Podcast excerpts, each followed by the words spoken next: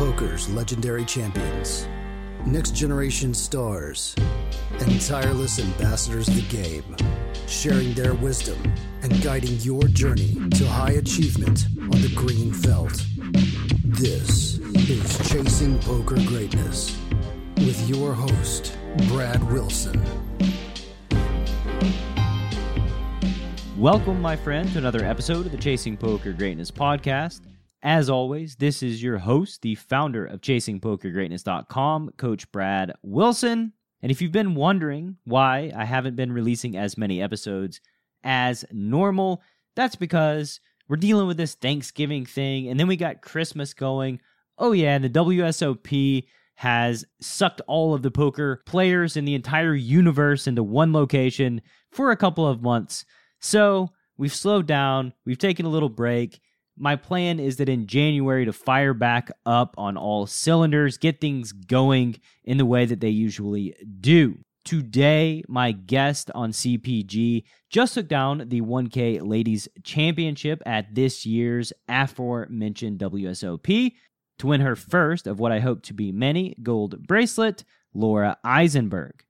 If you were to grab a pen and paper and start listing the qualities of high achievers, it's quite likely Laura would have all the qualities. Disciplined, she's a medicine doctor who's been practicing for over 20 years. Courageous, one of her all time favorite hobbies is skydiving. Brilliant, in just a few moments, you'll be able to judge this quality for yourself. So, in today's show with Laura, you're going to learn the story about the time she jumped out of a plane on a blind date and fell in love, Laura's origin story into the world of cards, a rundown of her recent WSOP victory, and much, much more. So, now, without any further ado, it is my honor and privilege to bring to you a top shelf poker player, an amazing human being, the one and only Dr. Laura Eisenberg.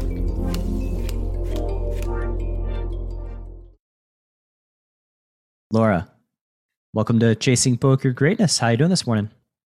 Doing great. Thanks for having me on. Yeah, it's it's my pleasure. And hat tip to Mr. Binkley for telling me, yo, you gotta have this you gotta have her on. She just took down the ladies event.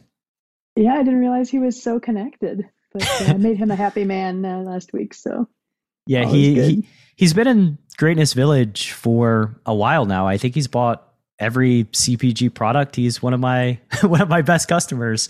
Um, That's awesome. Yeah. So we'll get to your recent victory and c- congratulations again. Uh, but let's talk about the journey that led up to your recent WSOP bracelet. What does your origin story into the world of poker look like? Sure, it's it's a long story, um, and I'm sure there are some people like me, but it's going to make me sound super nerdy at the same time. So I was a PC gamer. Yeah, I don't I don't want to burst your bubble, but I'm pretty sure 96% of my audience are complete nerds.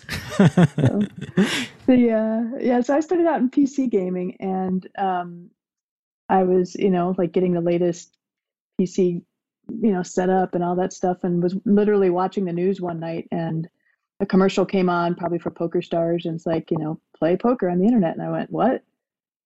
People are playing, you know, poker for money? Like you can actually do this on the internet." And I couldn't believe it. And I was like, well, I literally had never played a hand of poker ever. But I was like, I'm sure there's books, right? You can figure out how to do this. And I'm gonna, I'm not going to do play PC games anymore. And I immediately went out, and it was like Harrington, and you know, it was all uh, Dan and uh, Malmuth, and just like pick up all the uh, books and start reading. And it was all limit hold'em, and, and uh, just started reading everything I could get my hands on. Can we go back a little bit? And uh, I'm going to break a social taboo because I like setting the timeline for these things. Um, this seems to be around like 2005 ish, maybe 2006. Yeah, the year, what the Moneymaker year was what, 2004? Three? Four. Okay. I think four. So yeah, it would have been right around there. Yeah. Yeah. Whatever, it was right after that had happened because everything had exploded.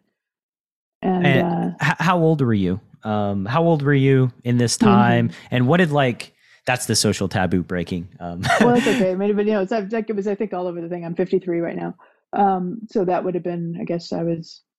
What, does that make me 43? 33?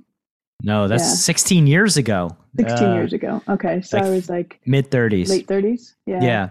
So what, what were you doing in your career? Um, that, so I and I'm guessing gaming was just a, a, hobby, right? Absolutely. Yeah. So I went straight from uh, high school into a three year college and then four year med school track. And then I started out in surgery for a year, switched to radiology, uh, did a fellowship in abdominal imaging stuff, and then went straight into practice um, in the Washington D.C. area. So I've been um, I had been in practice for quite a while, and then just I always liked computer games. Like from the very beginning, as everything started evolving from like the Zork days on, I was you know totally hooked on computer games. And uh, so, tell me, tell me about growing up. You know, this is kind of an interesting combination of healer slash gamer um, did you know that you were you were going to be a healer growing up? Was that your dream? And then what role did games or competition play? Yeah, it's funny. I actually remember like being a kid and they had the little plastic doctor bags that you could get. And there was like the nurse's bag, there was like the doctor's bag. And I was always like, no, I'm going to be a doctor. And I don't know why, like where the idea even came from, but I thought like that's just what I thought I was going to do from the time I was like five. And uh, so I did and but I've always been just very competitive. But I'm I've never been very good at physical sports. Like skydiving was my one like actual physical sport. Um, but most of the stuff I've done, like I played pool competitively and uh, before skydiving, it's like it's always been stuff where it's not like super athletic. well, certainly fits the bill. we're we're going to touch on skydiving because that piques my interest. Um, and I I imagine bad skydivers. I don't know exactly what that looks like, but it one. probably doesn't look good. Um, how the heck did you get into skydiving, and what does like being good at skydiving mean besides you know not splatting on the ground? yeah, I so I have a vision or, or memory, I guess, of being a kid and going to an air show.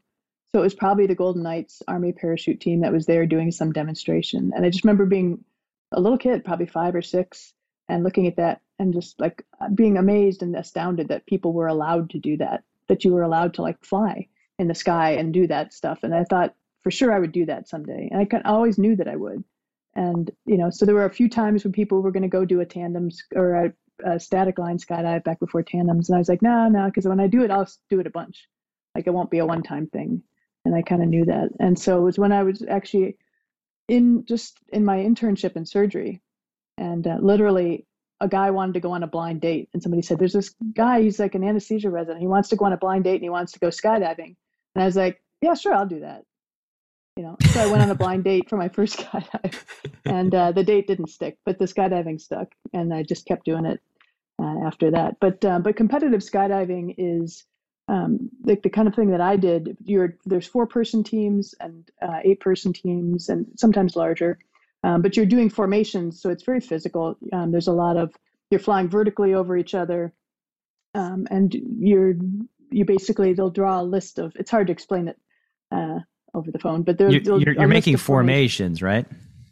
Right. Yeah, you're making formations, and they'll do. There'll be a sequence for a, a competitive jump, and mm. uh, you have mm. to go through that sequence as many times as you can in a certain amount of working time, which for four people is 35 seconds. So you have a video person on the team, they jump after you, they have to video it and you have to show everything. So every single grip has to be demonstrated to the judges. And uh, so it's a speed competition effectively. So is there, is there danger? Danger in getting close to each other, like going down. Um, I mean, obviously there's danger, but more so than like yeah. regularly skydiving. Well, honestly, like when you're doing team jumps, like with a four person team and that sort of thing, it's really not that dangerous as far as things go because you're jumping with people that you know really well, um, who are very predictable, um, and you're jumping with people who have a high level of competence. Um, you know, so like, the more dangerous times are coming into land where lots of different parachutes are converging into a space to land, and maybe there's mm-hmm. inexperienced people and less and very experienced people and faster canopies and slower canopies. Like that's a time of danger. Or some of the large formation skydiving stuff that I did, like the 400 person world record in sky in Thailand. You know, getting out of a C-130 that's going like 150 miles an hour and just hitting that airstream and people's bodies just kind of sometimes just scattering, that's a really dangerous time. Um, so some people got like dislocated and broken shoulders on exits and stuff like that. So that's that's a time. Just anytime there's like really unknown factors like that, like in Thailand, you're just like sometimes landing in really weird places. And uh, like I, we were landing at like in the backyard of a school, and then in a um, driving range of a golf like course and stuff. So you just there's a lot of unknown variables. That's when the danger is. Yeah, that that makes sense. And I was going to say, leave it leave it to you know the male gender to go out on a date and you know our our companion chooses getting thrown out of an airplane instead of going out on another date with us. That's that's about well, how i ended up changing sides to women so maybe that was on me. Uh, probably not. Probably not. Um, I, I sense a theme though. So you you knew what you wanted to do both as a doctor and that one day you're going to be jumping out of planes from a very young age. Uh, is there anything to that? Like just knowing what you want to do and then going for it? Yeah, I think honestly, I think I got that a lot from my dad, you know, and it's a little bit being kind of borderline OCD probably, but you know, we're just we're like a dog on a bone about stuff. You know, you like you set your sights on something and then you just keep going after it until you know you get it or fail and you just keep getting up and going again. And uh, i think that's kind of where that came from. Do we have any failures? Anything you anything you just went after but didn't make it? Uh, yeah, i'm sure there's been you know things like you know things that it, you, you don't remember them probably because you don't end up pursuing them uh, as in depth if you're maybe not good at them right off the bat. I mean, if I've dabbled in some stuff like playing guitar or stuff like that, I didn't become, you know, the next you know who whatever yeah. you know the who lead singer or anything but yeah we don't even have names to cite so just block right. that out of our memory. Um yeah. so you, you found poker right? You're successful high powered um in your career and transitioning from computer gaming to poker. Why why did poker resonate with you in a way that like gaming didn't well, the idea that you can make money from a hobby, for one thing, you know. So, you know, when I played pool competitively, I mean, I played pool for money sometimes too, but it also wasn't like the competitive part of it. Um, when I competed in college, it's not about money, you know. But that aspect layered on top, like you know, that that just grabbed me for sure, you know. And it's just, I think I just always have to have a competitive outlet in my life in general but the unknown outcomes and just sort of all of the psychology behind it you know was very appealing you know and it was so hyped up on tv especially at that time you know about you know just all the drama uh, behind it just made it seem super exciting. And you know i just i've always liked kind of gambling stuff. Even as a kid we used to go to vegas every year and like we'd walk through the casino and my parents literally would like let me throw a silver dollar in the slot machine. And you know the first time i won something with the slot machine you know, you're just like, whoa, you can get money playing games and not doing anything. That just seems amazing. Mm-hmm. So it just feels like money, you know, that you've gotten just crazily. You know, there's something that feels extra good about it. Yeah, it, it feels like you're a fan of the risk too. Like you got a piece of you that that enjoys the risk taking because i mean in your professional life uh, there's lots of risks in skydiving, I think the risks are pretty clear. Uh, poker, there's also risk, and there's also this feeling, this emotional feeling. You know, when you're playing a big pot, you, the adrenaline, just how how it makes you feel, that is kind of tough to get from other areas of life or other hobbies. Yeah, I think the dopamine hit part is definitely a, a piece of it. You know, and kind of needing that excitement and uh, and just to have an avenue in which to kind of prove yourself. You know, to you know something that's very difficult to work at it and um, and then to be able to hold your own and compete at it is just very appealing in whatever sport it is. Yeah. You got you get you have all the ingredients to make a recipe for something that you're going to pursue in earnest for a very long time.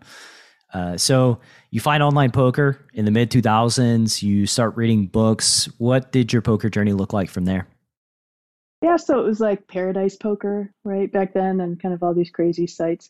And then somewhere along the way, I was like, you know, we should go to Atlantic City, you know, where you can like play poker for real in person. And so we went to Atlantic City, played like limit poker at like there was this crazy like pink chip game at uh, I think the Tropicana, and what you could like pinks? get a room for free.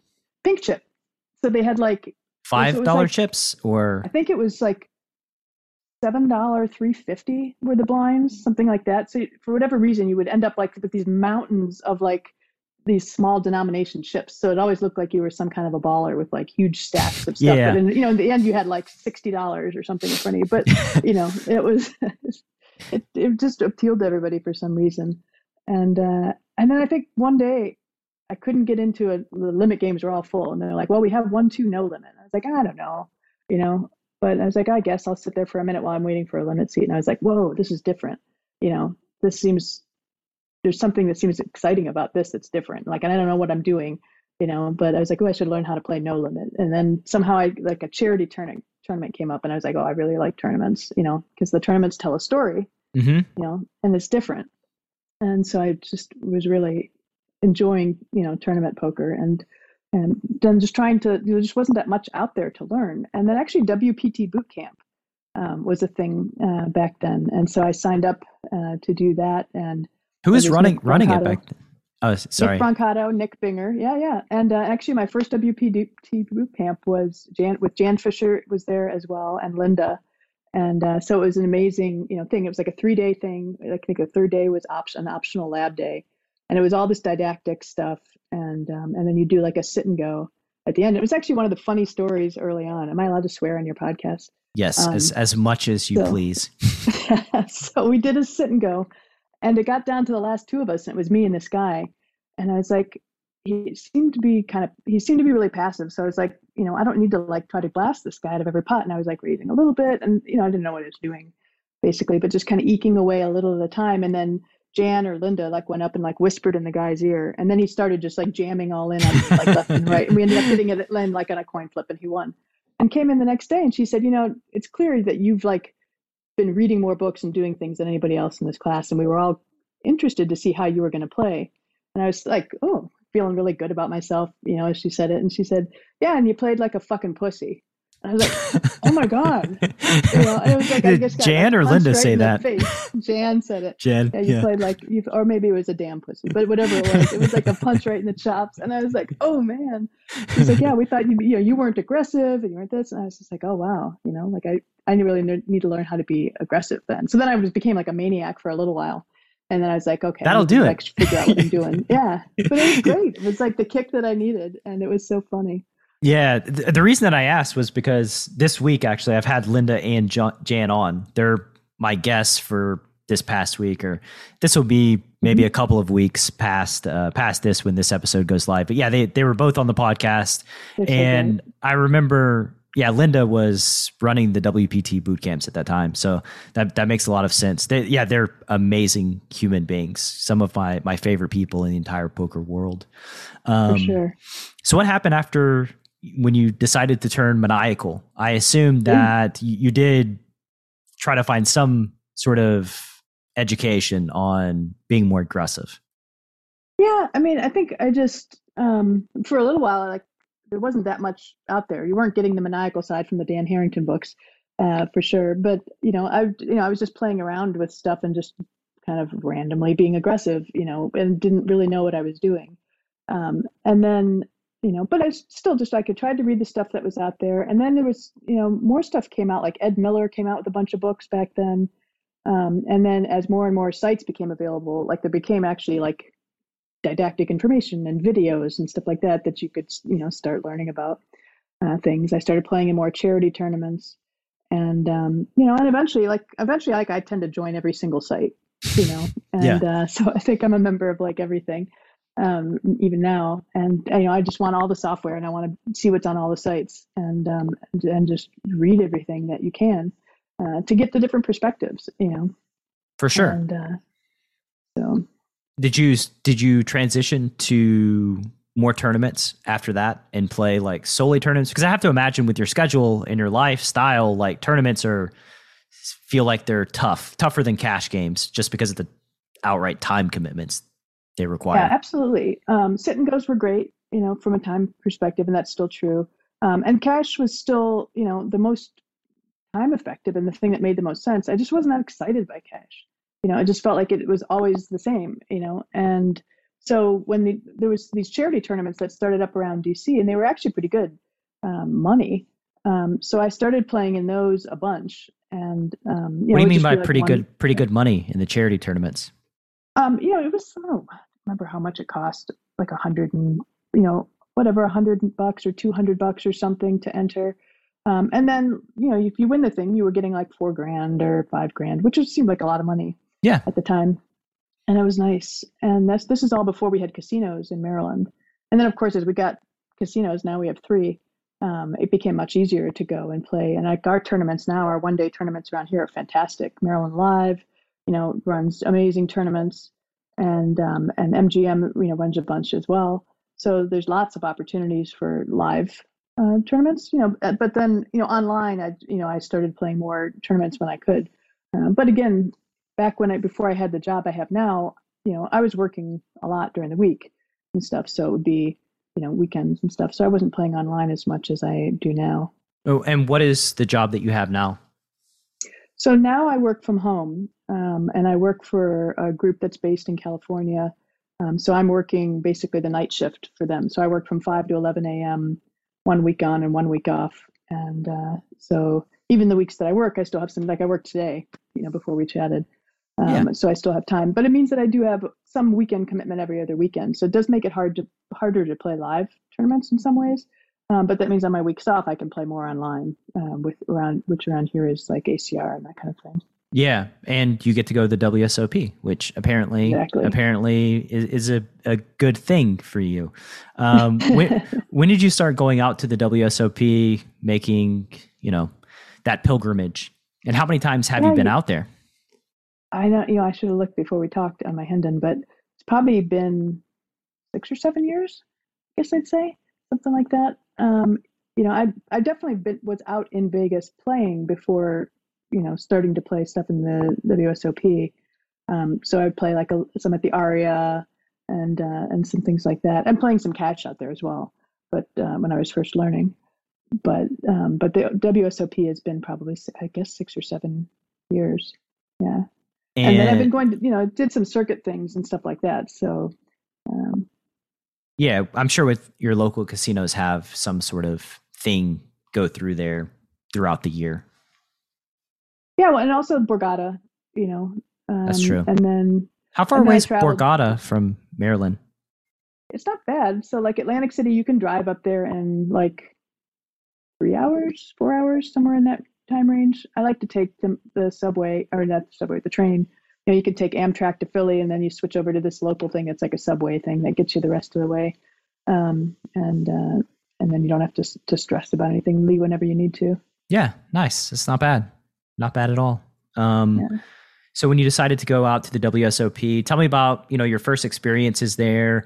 What was your goal? Just to compete and kind of see how how you did. Yeah, you know it's funny. I think you never can really appreciate where you are in poker while you're at that point in poker. I don't think you know you don't gain the perspective on it until you're past that point. You know, so like I look back now at times where I felt like, like in the early couple of times that I went, where I felt like, oh, I was at the top of my game, which I was, you know, but like I really had no idea what I was doing, you know, and you look back at some of the stuff, or just even how you felt, like where you'd feel like, oh, something was really unfair, you know, or you yeah. know, he got so lucky, or you know, just all these kind of things, and you're just like, this was just like a standard flip, you know, now, and uh, so your perspective on the stuff changes a lot. Yeah, it, you can't you can't see your blind spots else they wouldn't be called blind spots until you uh, reconcile them and then you notice them in hindsight. But when you're in the present moment, you just don't know what you don't know. And that makes, especially poker, a game where the feedback mechanism is very distorted. It, it makes progression quite difficult. Um, and identifying blind spots quite difficult because we don't always get punished for bad decisions and we don't always get rewarded for good decisions either. 100% yeah and i think that's where playing online was really really helpful because it's like you need the repetition to just see like how much variance there is and how standard uh, so many spots are you know that you walk away from things like if you made a you've made your best decision that you could in the moment you're like completely satisfied with it you know like you just kind of get over the sweating the flips and sweating the you know, even things that are like 60 40 and feeling that that's somehow unjust when it doesn't go your way, or even things that are 80 20, like it sucks. But, you know, you just, you begin to become numb, much more numb to that, you know, whereas I think when you're less experienced, you can get really caught up in the emotions of things that feel unfair or whatever at the time and truly aren't. Yeah, I hope it's not numb. I hope it's just you recognize the truth of the situation and you understand the possibilities you know, it's like mm-hmm. um, if you're in a place that has like 90% chance rain and 10% uh, 90% chance sunshine and 10% rain, like you don't just cry when it rains. like 10, percent is like a thing that happens quite often and is actually quite common. Um, 10 to 20% yeah. thing happening. And you just realize like, okay, this is just like, this is the world that I'm in and this is the reality of the game that I play. And so we accept that truth and just move on with our lives instead of thinking like, oh, you know, I'm supposed to win every tournament that I play. When the reality is like you do the best that you can to make good decisions and sometimes the best decision that you make leads to you busting out and the best decision that your opponent could make leads to you busting out and there's just nothing anybody can do. It's kind of with in, the fate of the cards. Yep. Yeah. Yeah. Exactly. And I think, yeah, and it's not numb as in like you aren't having any emotion at all.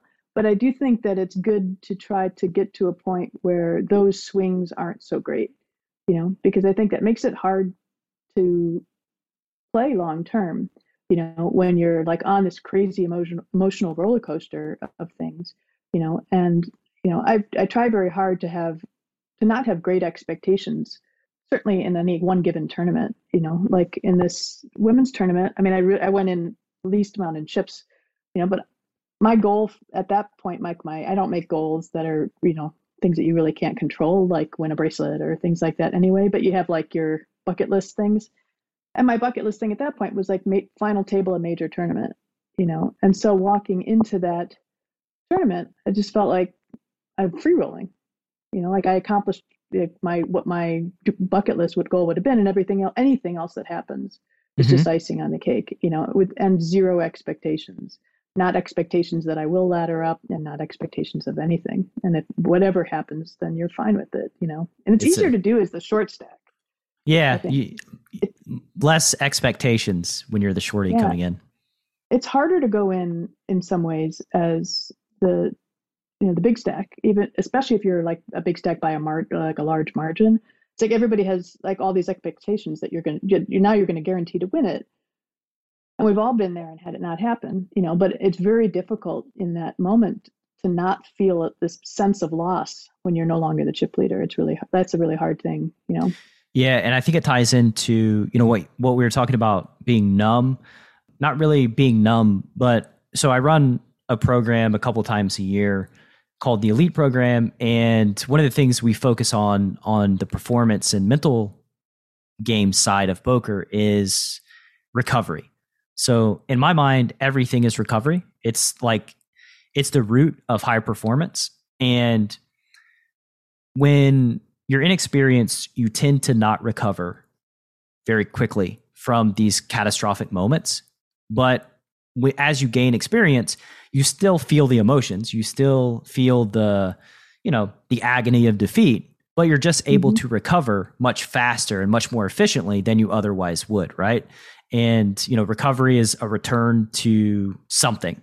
And in this in this case, and the way that I think about it, it's a return to your A game or a high level of performance. And like as you gain more experience in the world of poker, you're just able to recover much faster from these things because you've been through them very often. And so you recognize, like, oh, this is a thing that just happens very frequently. So feel the emotion, recover, and then kind of go from there. Um, and for my cash game people uh, that are looking to play high volume, recovery is kind of everything. Because if you can't recover from a hand, you've got a couple of choices that are not very appealing. One of them is to keep playing through through it um, while your play is lowered and your EV drops. The other alternative is to just quit playing altogether until you're able to deal with your emotions and recover and get back to where you need to be to be a winner in the games.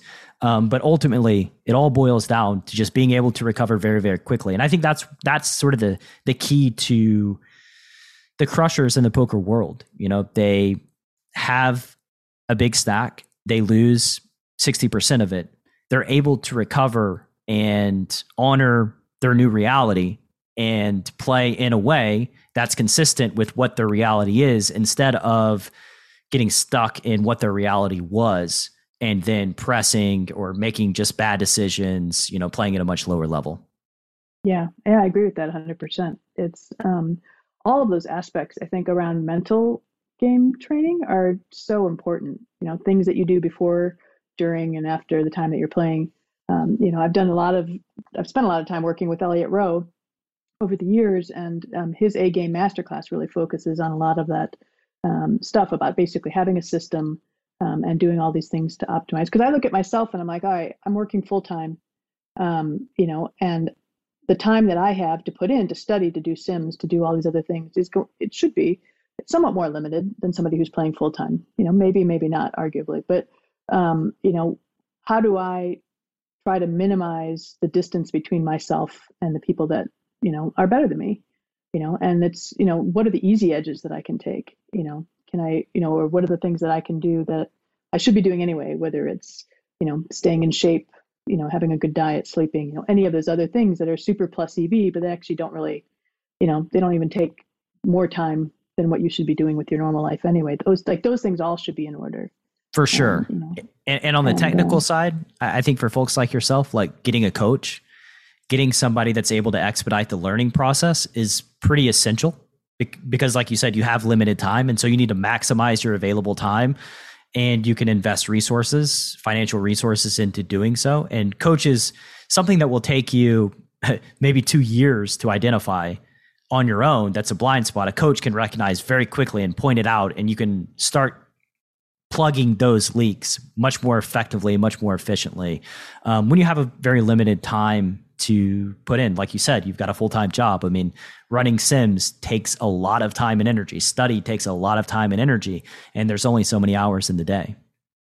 Totally agree. Yeah, and that's why, like, so working with Apestyles one on one has been amazing, and then also just you know being part of BBZ, like those seminars, like you know we'll have a seminar where you know they've run a whole bunch of different sims you know so without taking any additional time on my own in a one hour session yeah you know, i can have you know and not only that but also have somebody who's at a much higher level than me explaining the thought process behind everything that they're thinking about a spot you know and you just hear that over and over and over again and you begin to internalize you know a lot of that stuff over time. And you know so it's incredibly you know it is time consuming to go through a lot of seminars in a week because there's lots of them in BBZ but it's great.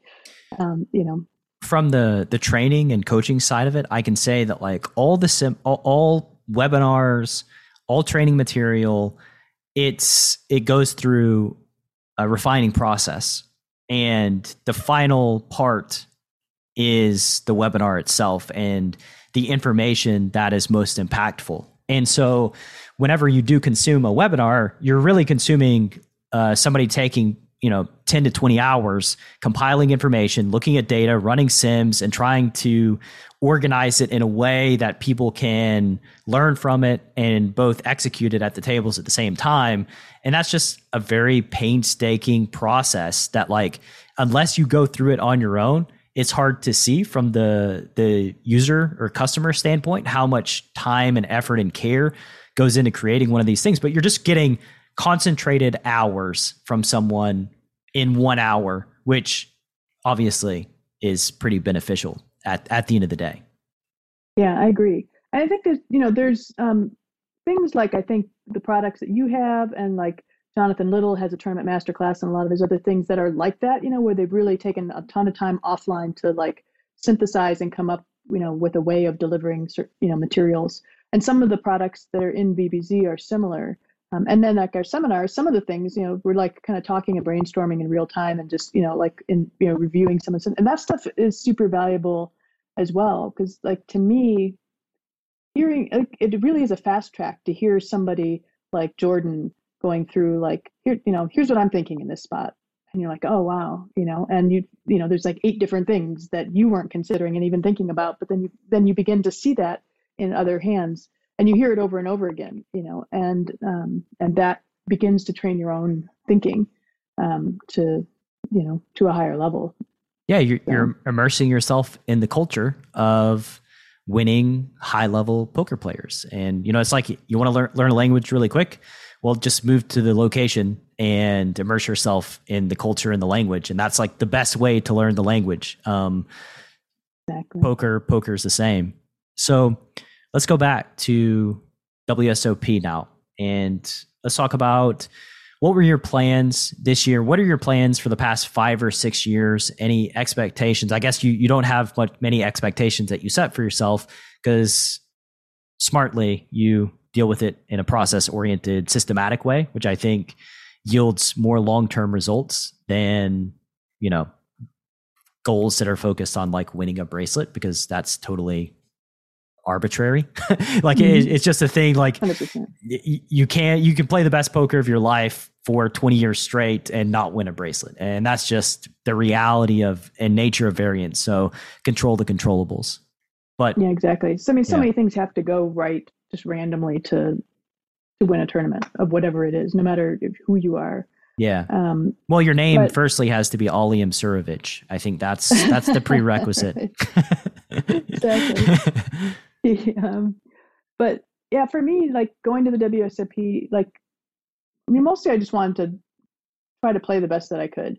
You know, as I was first, you know, starting to, you know, to show up and and go to events. You know, I, you know, the first main event. You know, like I really just wanted to make.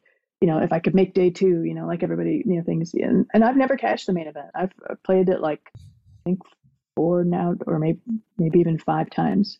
Um, what is what is the best you could do look like? I mean, t- for me, I think like what I've really worked on training over time has been my ability to focus for long periods of time. You know, so through meditation um, and things like that, to try to maintain my A game as long as I can, and um, and, main, and have my focus be as strong as I can uh, for as long as I can, basically you know, and I mean the main event is is a super grind, obviously, but you know any multi-day tournament is is pretty intense um, in that same way. And so you know, I'm trying to just you know stay. It's very difficult for people now. There's so many distractions, and like everybody's on TikTok, and like our everyone's attention span is like 10 seconds. So you know, I kind of stay off of social media a lot, partly because of it. You know, is I just you know I w- want to spend my time as wisely as I can and mm-hmm. uh, you know I surf around a little bit, but um, you know, so a good day for me in playing a tournament it was one where I did maintain focus and you know I didn't allow myself to get off distracted and looking at my phone or doing whatever, you know, and then you know just made considered you know decisions. If I made good decisions, I don't really care how the flips went or how the other things happened. Do you take any measures to ensure that you're not super distracted while you're there. I, I just think about like, you know, how, how the world, it, it's kind of a stacked deck, right? Like everything is engineered to grab your attention and hold it for as long as possible. Like every single thing, our phones, for instance, there's just pro- probably hundreds of, uh, ten, at least tens of billions of dollars in research and development that's gone into maximizing how long you hold it, how long you look at it, how many apps you download. Um, when you do open an app, how long you stay in that app from color scheme to the language that they use. Everything is just kind of designed to distract. I mean, that that's really the, the commodity of the world is our attention. And we can see this is reflected in all the things around us. Um, so do you like leave your phone in your room? How do you keep from getting distracted? Yeah, so I don't um other than texts, I don't have anything that makes a noise. So like mm. emails coming in don't make a noise. Like whatever Facebook, Twitter, any of those things, I've silenced all that stuff always. I don't ever have that stuff making noise, including on my computer because I don't want to be distracted by it. Um, texts I sometimes have to answer, so that makes noise. Um, and if somebody needs to reach me, they can call me. But um, you know that way I don't have a noise that makes me want to pick up the phone. I don't. I take the phone to the poker table. Um, you know, and then the the times that I do the very best, you know, I have it down. You know, I might, you know, look at something when we change dealers or something like that. Um, but I don't I don't have it up and like looking at it, you know. And I went through periods where everybody's like, you know, oh, you need to write down hands while you're playing live and be sure you're taking notes on people and things like that. And I think those are all good ideas. I do find that sometimes that can be distracting as well, you know, in that if I'm spending too much time taking notes, you know, and doing that, then there's times that I miss stuff at the table because I think there's just a lot of physical information that people give off um, and that's probably worth more than taking notes on people at the WSOP who I'm probably never playing with again. The decision to enter a hand is fundamental to poker strategy. Too tight, and they know what you have. Too loose, and you're easy to run over. Pre-Flop Bootcamp from Chasing Poker Greatness is a comprehensive guide to locking down your pre-flop game and creating true range advantage. Eight days of guided training, over 60 optimal ranges, and access to a dedicated community of players that will push your pre-flop game from a place of weakness to your greatest strength. Go to chasingpokergreatness.com slash bootcamp Available now. John, I wanted to ask you why you decided to invest in a pre-flop boot camp. Everything that you had done with me to that point, or I had heard you do, had impressed me. I love the podcast. I accidentally ended up in the poker power hour and loved that. And then I took coaching, and then you recommended the boot camp. And at first, I didn't think it was, you know, something that would be that valuable. But I was like, everything else has been amazing. So I signed up, and then it just blew me away. And what about boot camp blew you away? Like it started off slow. Like uh, I'm learning these ranges, and I'm not even understanding what you're talking about. And then all of a sudden, as I start to understand what we're doing with the three bets, the four bets, and all of a sudden it just kind of hit me. And I was like, oh my God, how do I not know this stuff? This is amazing. The more I studied them, I started to understand why they were constructed sometimes. Like I'd be like, that's why that's like that. And that would lead to more revelations and just a better understanding of poker in general. Do you have any interesting takeaways from your boot camp experience? The most interesting thing about the boot camp, it's a pre-flop boot camp, but I feel like it's done as much for my post game as it did for my pre-game. Just because I'm not in as many awkward and bad situations as I found myself in. You know, when we were doing coaching before the boot camp, we couldn't get through 10, 15 minutes of tape without finding mistake after mistake. And then once we did the boot camp, it solved problems on the back end as well. I know you've studied for a thousand hours this year. How do you think boot camp compares to your other poker study? Oh, it's crazy. The boot camp is probably the most important thing I've done all year out of everything. I would give anything to go back and to, to know that stuff 10 years ago. I can't imagine how successful I'd be right now if I had known that stuff. And I thought the boot camp was so valuable that I literally insisted you take more money from me and paid you more for the boot camp because I was blown away. I just thought the price was too cheap. And it's changed my game in ways that I, I can't even explain to you. If you'd like to join the next round of pre-flop boot camp, which starts on the last Saturday of every month, head to chasingpokergreatness.com slash bootcamp to lock up your spot.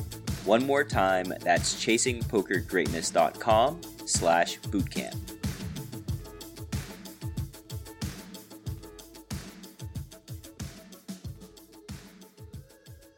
Yeah, task switching is a dangerous game.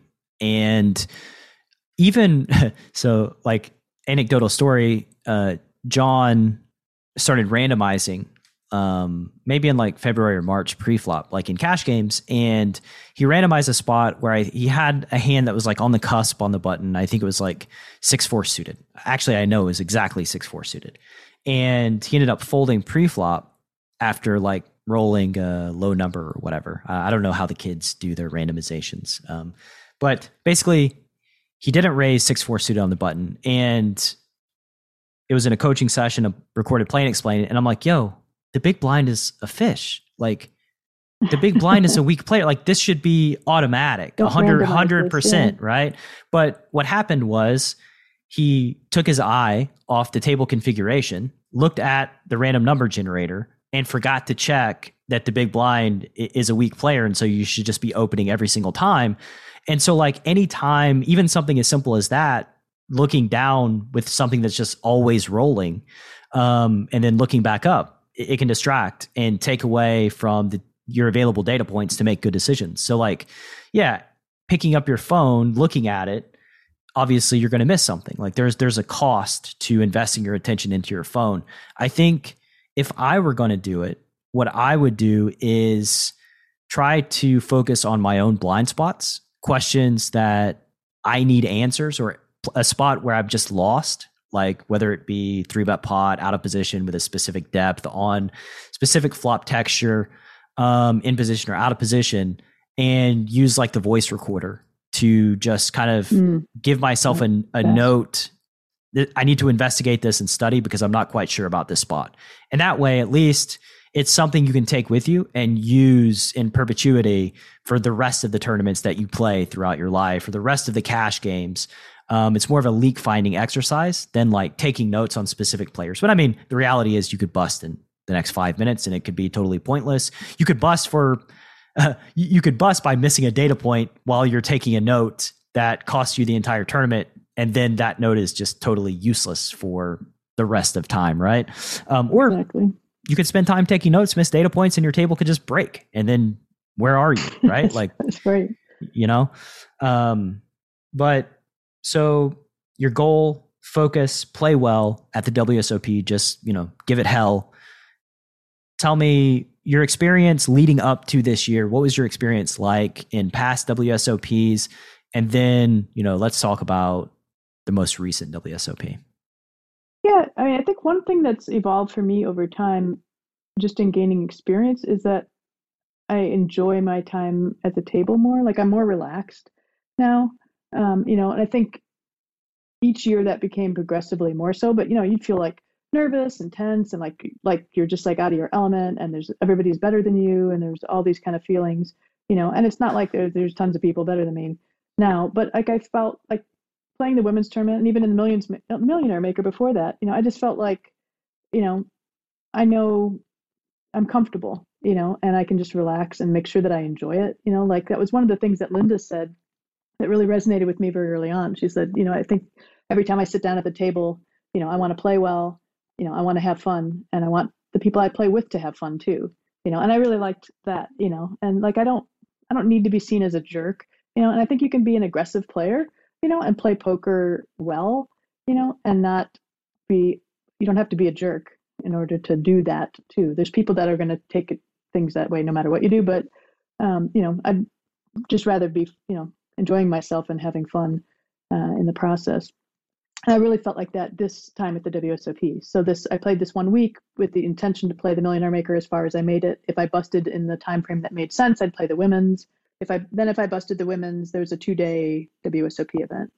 Um, so it was going to be Millionaire Maker women's two day event. Um, so I sold some action to a couple of uh, people, including uh, your friend and mine, and uh, so it just, it just said for basically for whatever I do this week, you know. So like I ended up playing like a you know one of the daily deep stacks when I busted the Millionaire Maker, and like that's just that was just in there. But it ended up just being you know really the two WSOP events basically, uh, the way the week worked out. So, and then. Um, so when you you fired up the ladies event, h- how many runners were there? We ended up with 644, and like the the vibe at the ladies event was just so much fun. Like everybody really was you know playing good poker, and there were some really really strong players. Um, but also just being friendly and having fun. Like it was like the most probably the most fun WSOP tournament I've ever been in, I would say. And um, so like even at the end of day one, like we we had a side bet going on how many people were going to enter, and I think so. I think I won ten bucks like after dinner mm-hmm. on that one. But uh, the over under, we, we were trying to all debate about what the line should be for the over under on the entries. But yeah, six forty four I think is what it was. Um, and how many days did the event run? It was four days, but it was like day one and day two were full days, and then we played. Um, day three was just play down to five people. So I think we came back with like I think 17 people, something. And uh, there were two tables because we came back and it was like, like you have like your table number. And it was like, there's no chips or anybody even even here. And I had never been to the thing where it's like, you know, there's like the main final event table and then there's side tables. There's like one on each side. So we were mm-hmm. in those, which I just had no idea that's where we'd be. Um, so we played that down to five, and that I think we came back at noon or one o'clock, and we were done in time for dinner um, that day. And then the the final table of five, we didn't come back till four in the afternoon, um, and it really only took a few hours. The final table, so it wasn't really four full days of play. Yeah, that day four though, you you come in the short stack right with five left. Yep.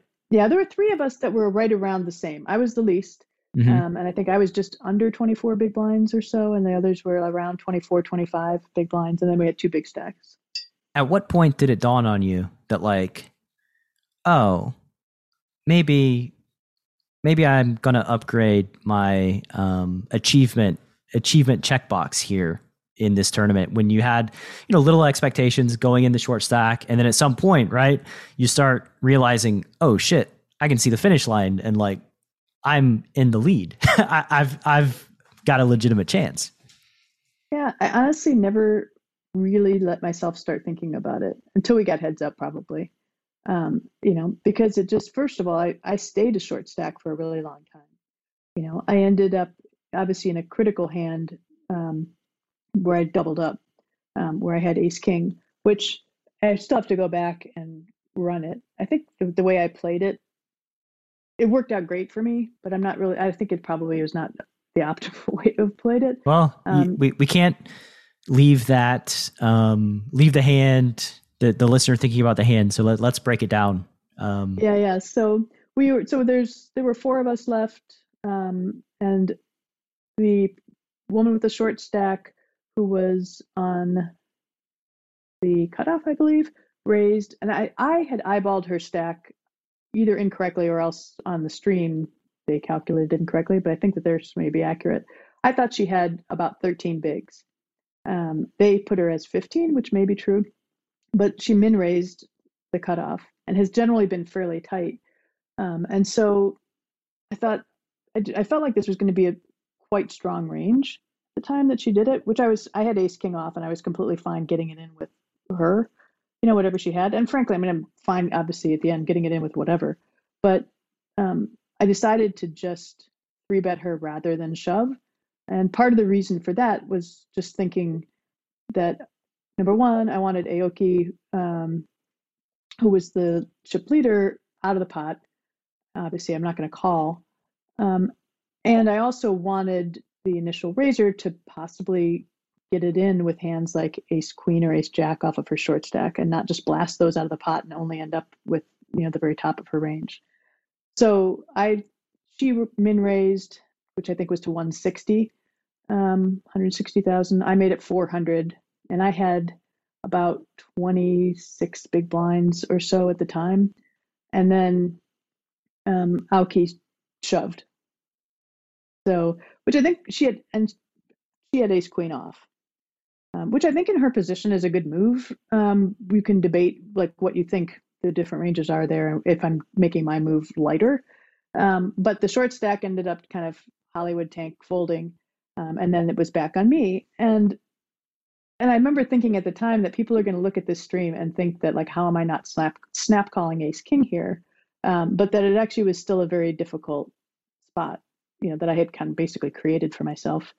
Um, and because I had the main thing I was thinking is, does she do this with ace queen or not? Because um, I don't think she's doing it lighter than that, um, given the situation. And otherwise, I'm just flipping. And because of the way the table, because of the way the table had been playing, I actually felt like I could play a stack of 20 to 22, 23 big blinds fairly well and keep pots small and potentially come back from that. So I did think about that. And in the end, I thought, well, if I double up here, that really puts me in a position to potentially win it all. And I don't care that much whether I make one pay jump here. It'd be great. I mean, I wouldn't leave the money on the ground, but that was really, at that point, that wasn't why I was there.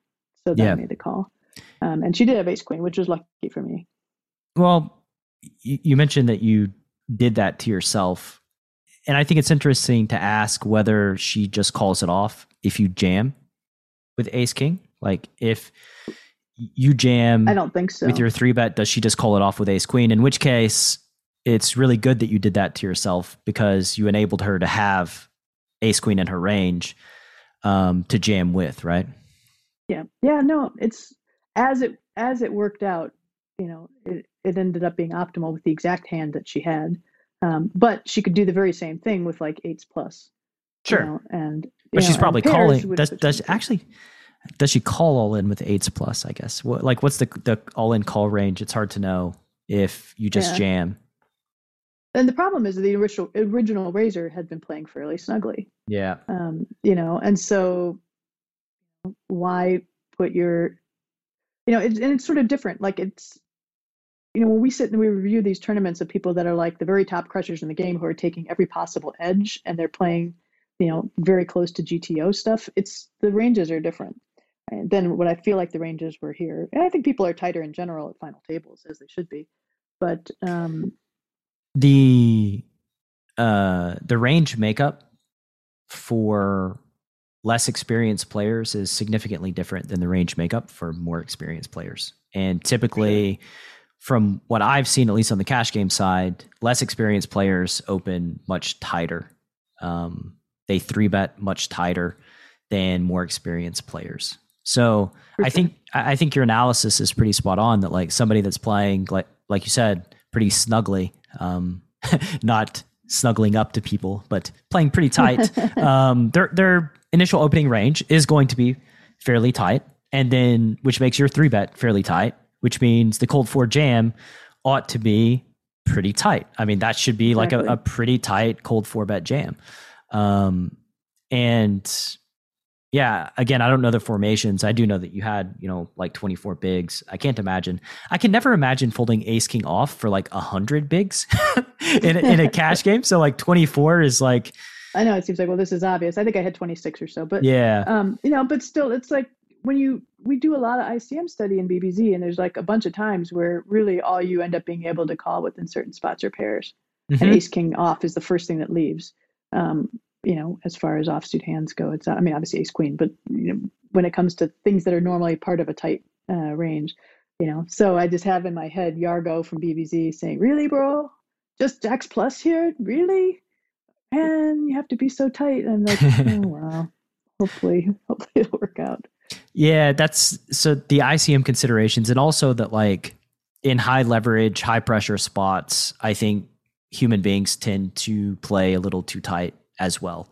As you know, you have five players left in, or five or four at this point. I'm not sure how many were left at a final table of the WSOP. Um, players just are going to feel the pressure and not want to be at risk. Um, Yeah, exactly. I mean, I'm sure that if, we- if we run this, and I will, like, you're going to end up seeing like ace X suited and king X suited just ripping it in everybody's face and making Right. them fold, Right. you know, stuff like that. But it's like that's not happening mhm. at this table, um, you know, and it, not to diss anybody, it's just not how it was being played. Um, but and nobody's playing maybe except Adamo like solvers and just ripping everything in everybody's face. Uh, so it's hard. Eh, I mean, the reality is like strategies will shift and change based on the villain that you're playing against. And this is true in cash and tournaments and pretty much everything that as your opponents shift from what is baseline strategy, the counter strategies will also shift. And it's the job of the professional poker player or the high level poker player to be able to discern when a player is deviating and what the response strategy, the counter strategy ought to be in the moment.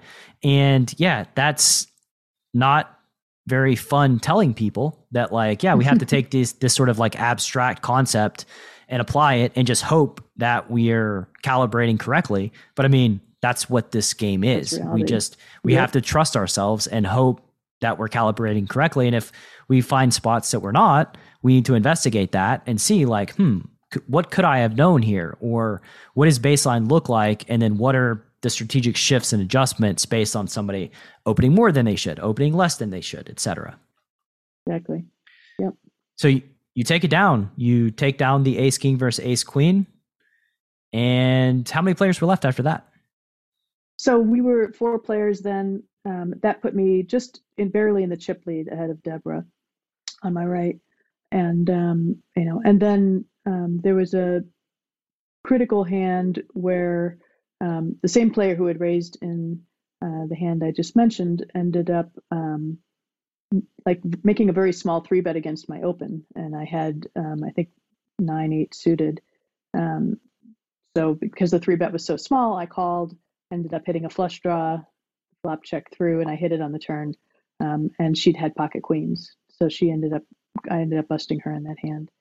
Um, and then we were three, and Aoki and Aoki had and Aoki I should say um, had been very short in that going into that as that hand came up that was the flush hand. So she had like four or five big blinds and and ended up getting into third place.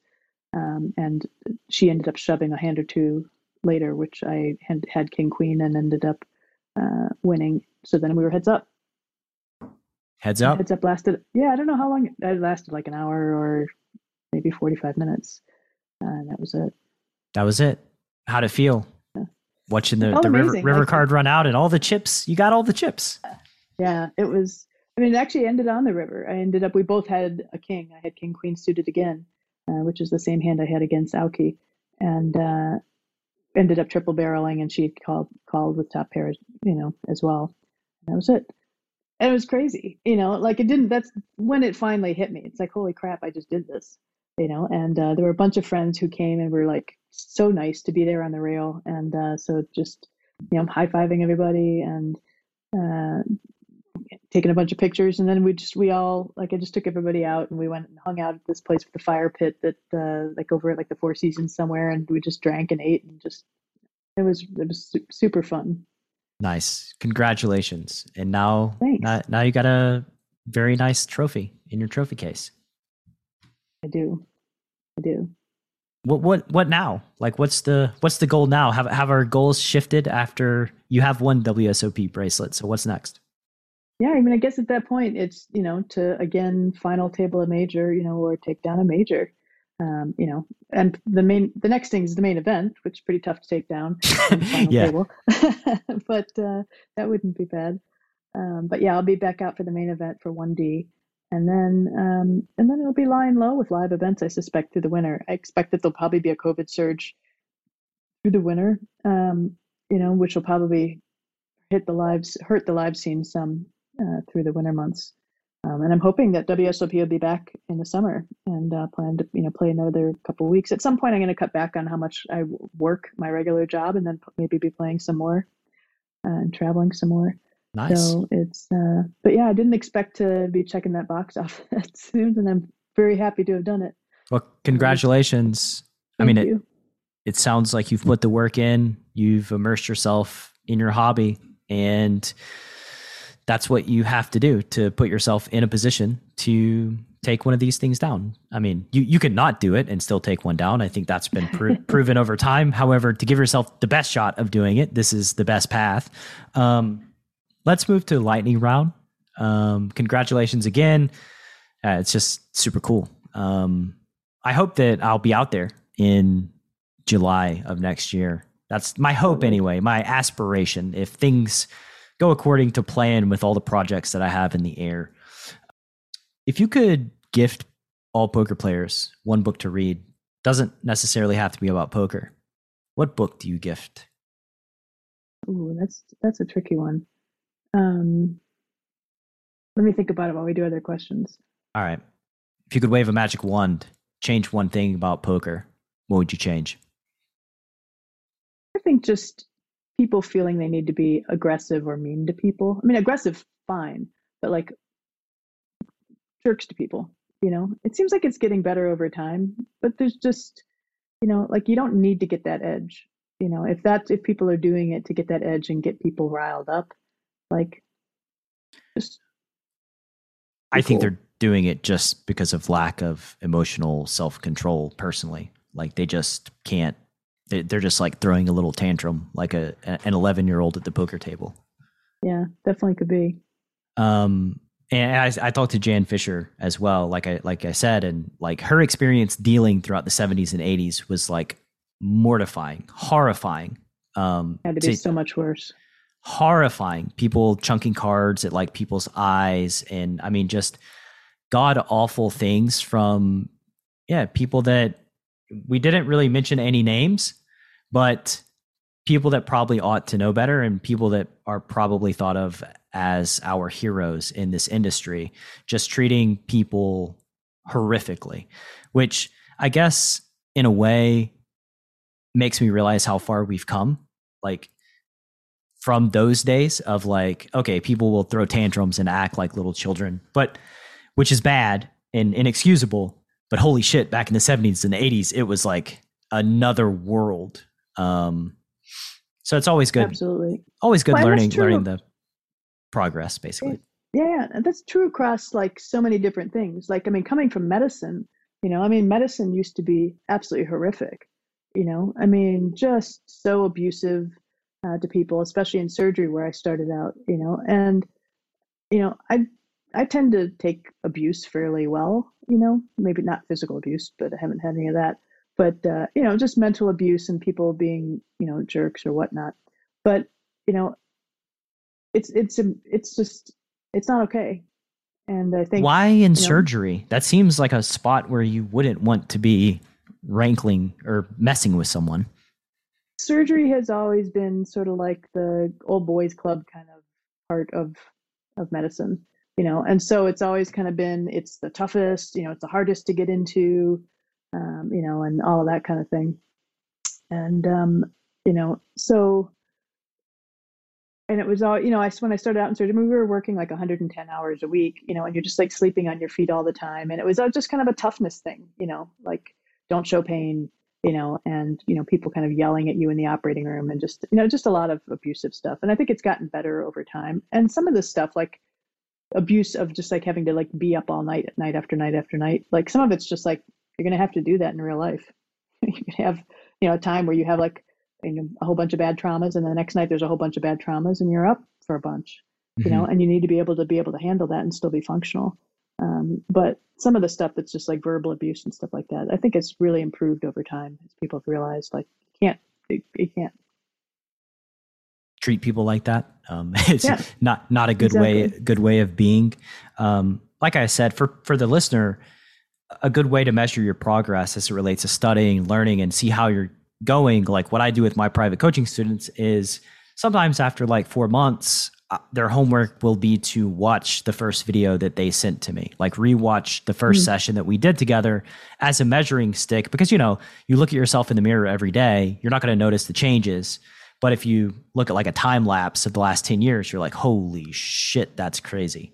Um, so it's good to like measure progress by looking at a past version of yourself and being like, okay, I am thinking about this game differently. I have learned a lot of things. These things that I was struggling with, I have resolved. And I, I just think that's a good way to measure whether you're progressing or not, and also a good way to give yourself some comfort if you're progressing and yet the feedback mechanism in poker is saying you're not progressing at all aka you're getting your face smashed in. Right. Yeah no i think it's good. You can really get lost in the looking at things day to day um, and uh, and not feeling like you're making much progress. So it's good to take that that big picture view. Um so if you could erect a billboard every poker player's got to drive past on on the way to the casino what does your billboard say? Breathe why breathe? I think like um, Nhat Hanh, I'll mispronounce his name, but uh, like one of his Zen posters is "Breathe, you are online." Breathe what? say, say it again. You are online. Mm. You know, and just you know, stop, take a breath. You know, realize that we're all, you know, we're all part of the same thing. Everybody on Earth, you know, in this world is trying to not be in pain, to try to enjoy their life and to have fun, you know. And really, your purpose of being here is to, you know, try to enjoy your own life and try to help other people enjoy theirs as well, you know. And anything that you're doing that's hurting other people or impeding that is kind of living out of harmony. Yeah, you're. Yeah. We ought to celebrate our consciousness on this planet. And when you're breathing, you are alive, right? And um, I think it, from a performance side as well, like taking deep breaths. Like I download an app called Breathwork that I do fairly religiously, waking up, going to sleep um, throughout the day, and just understanding that like, oh, breathing is actually a very important part of focus and energy and how our body works just because of oxygenation and like it, it's a it's a very important thing to breathe efficiently and effectively and a lot of times I think that like online poker players specifically will like start hyperventilating. They'll start taking shallow breaths, um, yep. which leads to like downstream problems and probably in poker tournaments as well. When you get a high pressure situation, you forget to take deep breaths. So, from a functional standpoint as well as a practical standpoint, I think that's a great billboard. Yeah, yeah, I agree. Uh, yeah, that whole notion of trying to treat poker as a meditation you know, Tommy Angelo talked about that of, you know, trying to kind of just breathe and recenter himself in between hands, you know, and sort of just see sitting at the table as a meditation. Like I really like that idea a lot. Yeah, and it also is like how mindfulness works too, right? It's a bringing it's a recovery, bringing yourself back to the present moment. So like recovery, recenter, back to the present moment. Let's focus on the task at hand, whatever the situation may be. Exactly. And take the big picture thing of, you know, like how privileged you are. You're sitting at a table playing games for money. You know, these are huge, huge, you know, and you feel stress, you know, well, boohoo, poor you. You're in a first world problem. Yeah. Of, you know, having having the resources to be able to plunk down a thousand dollars or ten thousand dollars to play a game for money. That's yeah. pretty privileged. And uh, so it makes you feel a lot less stressed when you realize right where you're at. Yeah, and if you're thinking of having an emotional breakdown at the table because of a bad beat, also bear that in mind. That like just having the opportunity to be here is kind of kind of a first world thing. So it shouldn't be the end of the world when you take a bad beat. You shouldn't treat your fellow man shittily because life could be a lot a lot worse. Exactly. I do feel that like having trying to remember like what your progress was helps too though. Like I have more sympathy now for people who you know, get upset at a bad beat where I don't get as upset now.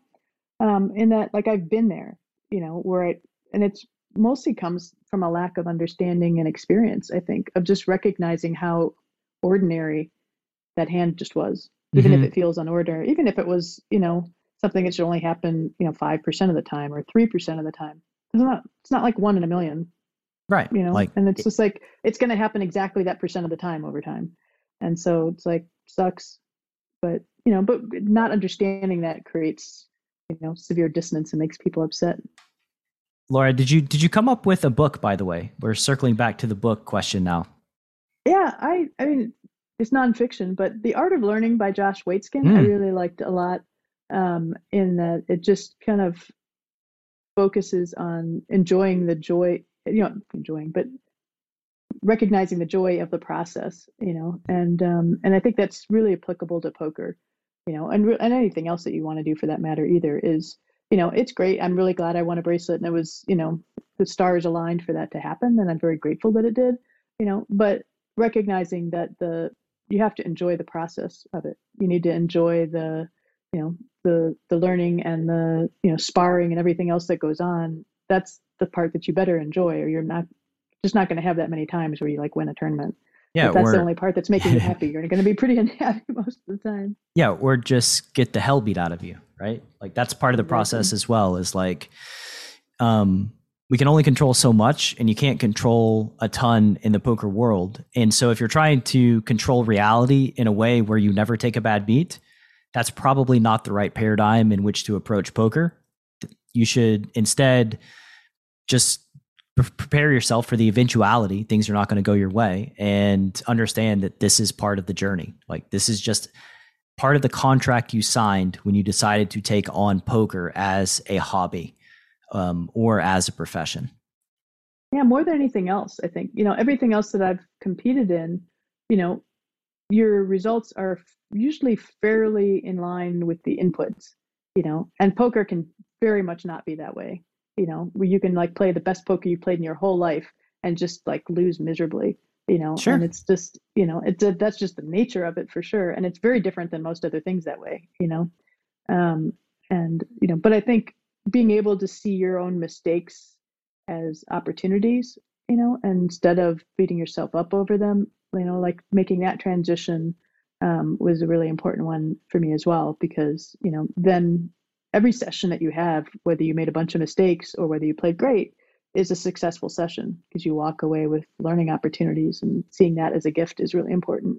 Yeah, and you got to give yourself permission to make mistakes. You know, I was oh having oh this God. having this yeah. conversation with a high level player in my community, and we were laughing about we were laughing about something, and basically we we both kind of said simultaneously that like neither of us are sure about 98% of the decisions we make at the poker table. Like we're never just like ta- making a decision and being like, "Wow, I'm totally confident that this is the right thing." Like there's Nailed always it. these yeah. questions of like, "Hmm, was that the best way? Is there another way? Should I have done something differently?" And I think that that's a very important recipe for high-level poker players. This notion that we found a good play, is there a better play? Am I confident that this was the best play? Whether we win the pot or lose the pot or whatever the results may be, we're just putting those to the side and being like, how confident I am that like this is the best way to play this hand. Well, I, I'm not very confident in a very, very often.